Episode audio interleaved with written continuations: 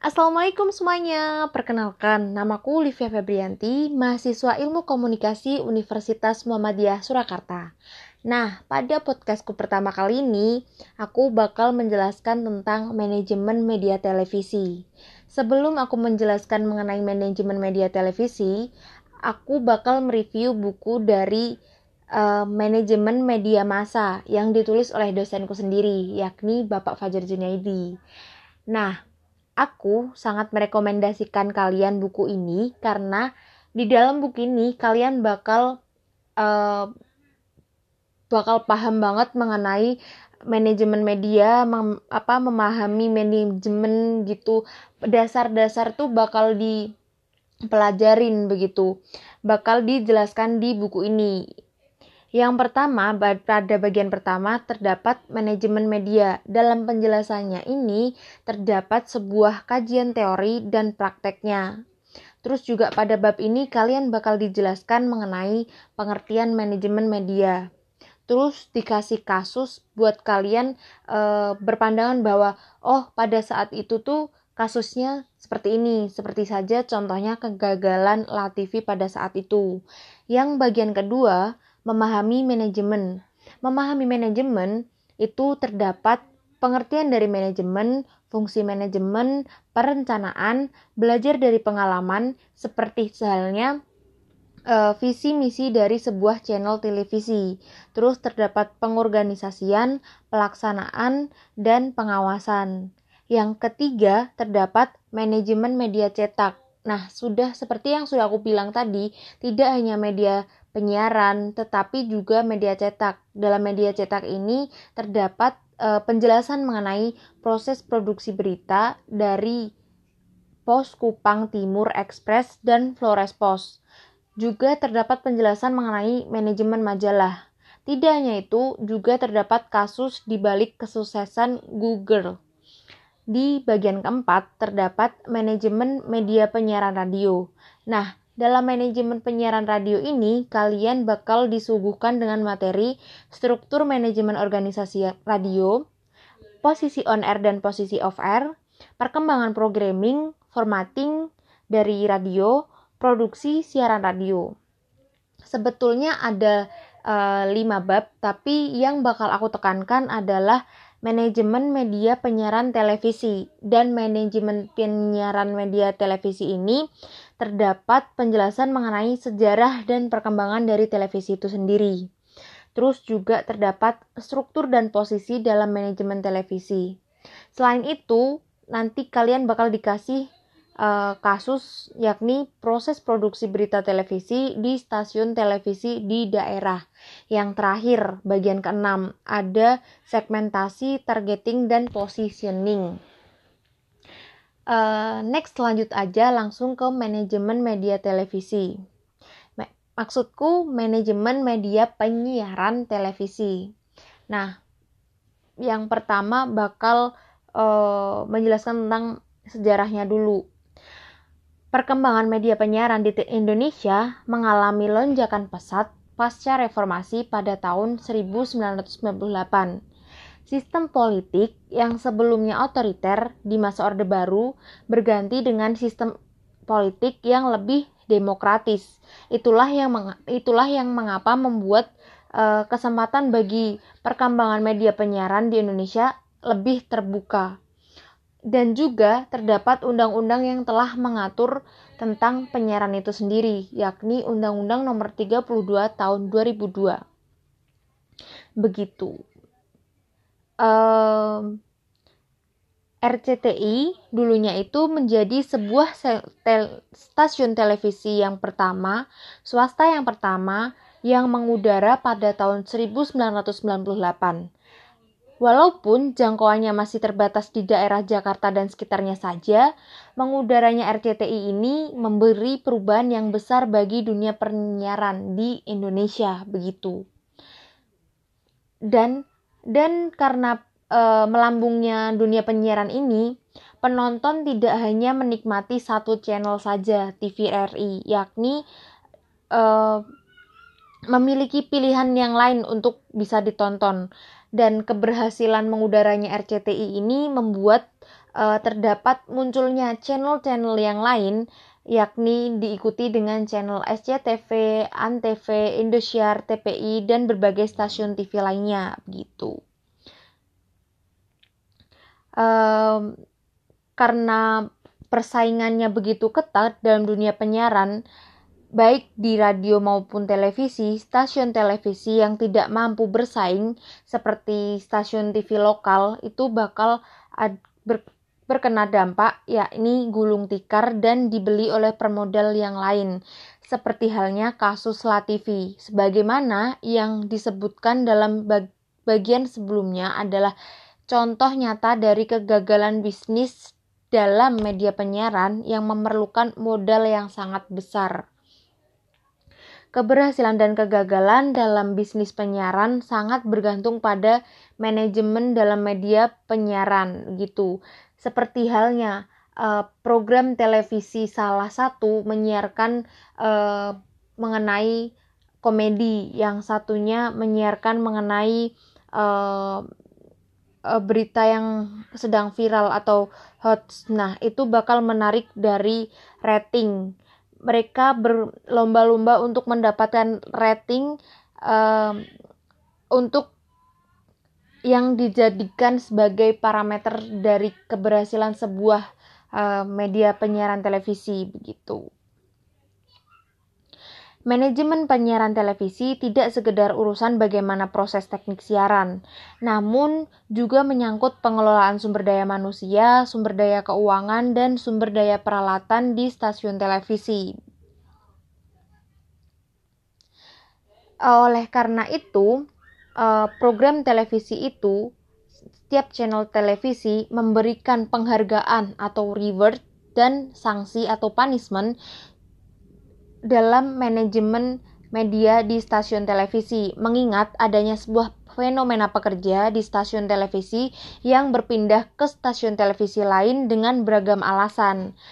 Yang seperti contohnya, karyawan yang memiliki kinerja baik perlu mendapatkan penghargaan, seperti dengan mendapatkan promosi kejabatan lebih tinggi dan demikian. Jenjang promosi di institusi berjalan dengan baik Selain itu, juga mempertimbangkan mutasi dari satu bagian ke bagian yang lain. Selanjutnya, ada sejarah dan perkembangan. Jika ditelusuri dari sejarahnya, perkembangan teknologi televisi dapat dilacak melalui perkembangan pada tahun 1923. Nah, pada saat itu, Vladimir Zokrin seorang pegawai di Washington House mempatenkan tabung gambar televisi yang di dalamnya terdapat inoskop.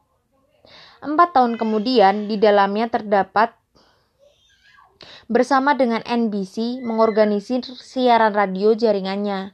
Pilo Password mengembangkan sistem dan mengapatenkan tabung di sektor di sektor tab di saat orang-orang bereksperimen dengan cara bagaimana menyiarkan gambar, dua orang peneliti independen ini memberikan sumbangsih besar dalam kelahiran sebuah transmisi televisi. Begitu. Um, yang selanjutnya, perkembangan teknologi televisi banyak berakar dari uh, negara Amerika Serikat. Namun bukan berarti negara-negara lain terutama Eropa Barat teknologi pertelevisian tidak berkembang. Dan pemerintah Jerman mengawali menyiarkan layaran televisi non-eksperimental pada tahun 1935. Di Inggris, siaran British Broadcasting Corporation atau BBC diawali beberapa tahun kemudian. Di Amerika di Amerika sendiri, siaran komersial dari stasiun televisi dimulai pada tahun 1941 ketika WB, WCBW, WC, WCBW yang kemudian diganti nama menjadi WCBS TV dan WNBT yang selanjutnya berubah menjadi WNBC TV mengenali mengawali siaran di New York pada saat itu. Dan pada tahun 1946, tak setahun sebelum Setahun, sorry, setahun setelah Perang Dunia II berakhir, penjualan televisi mulai bergeliat. Semua stasiun televisi berlomba-lomba melakukan programming dalam siaran mereka.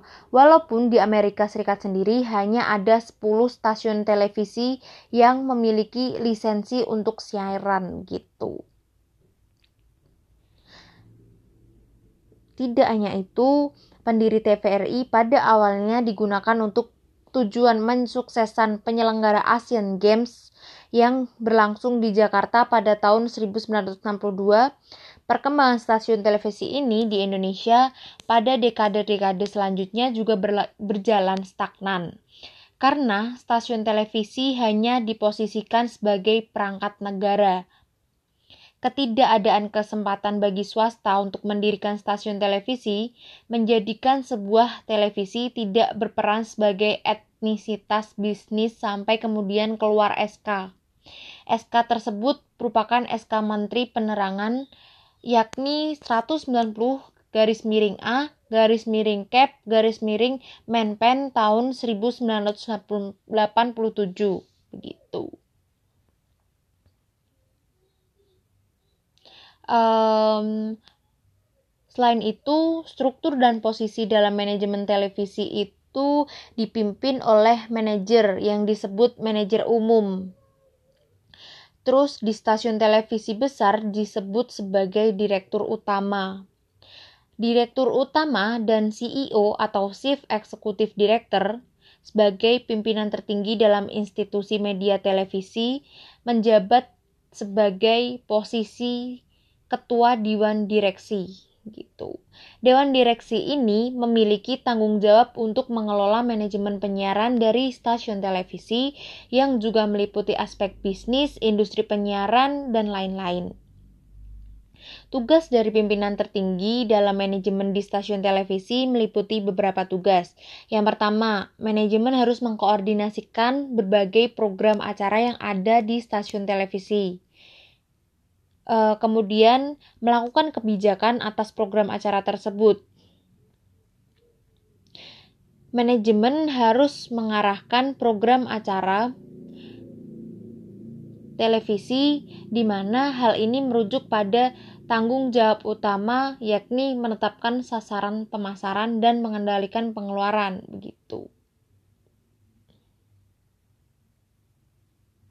Selain itu, juga terdapat empat fungsi dasar dalam struktur organisasi media penyiaran televisi. Yang pertama, teknik, program, permasaran, dan administrasi. Masing-masing dijelaskan sebagai berikut. Yang pertama nih, uh, terdapat teknik. Teknik bertugas merawat peralatan yang ada agar selalu prima ketika digunakan untuk produksi program televisi. Yang kedua, sumber daya manusia yang berada di bagian teknik tentu saja adalah teknisi gitu. Terus, jika ada peralatan yang mengalami kerusakan, bagian teknik harus dengan segera memberikan respon dengan mengatasi kerusakan yang ada. Gitu. Selanjutnya, teknologi yang digunakan dalam peralatan penyiaran televisi berkembang dan berubah secara cepat.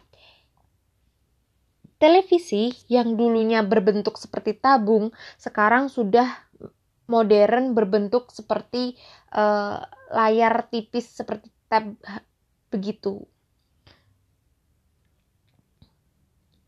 Uh, tahap produksi berita. Saat melakukan peliputan di lapangan, reporter banyak melakukan kontak dengan narasumber, baik pihak panitia bila seca diliput secara seremonial. Pada acara seremonial, reporter melakukan pendekatan kepada pihak panitia maupun narasumber terlebih dahulu agar memaksud mendapatkan wawancara dan informasi yang lengkap.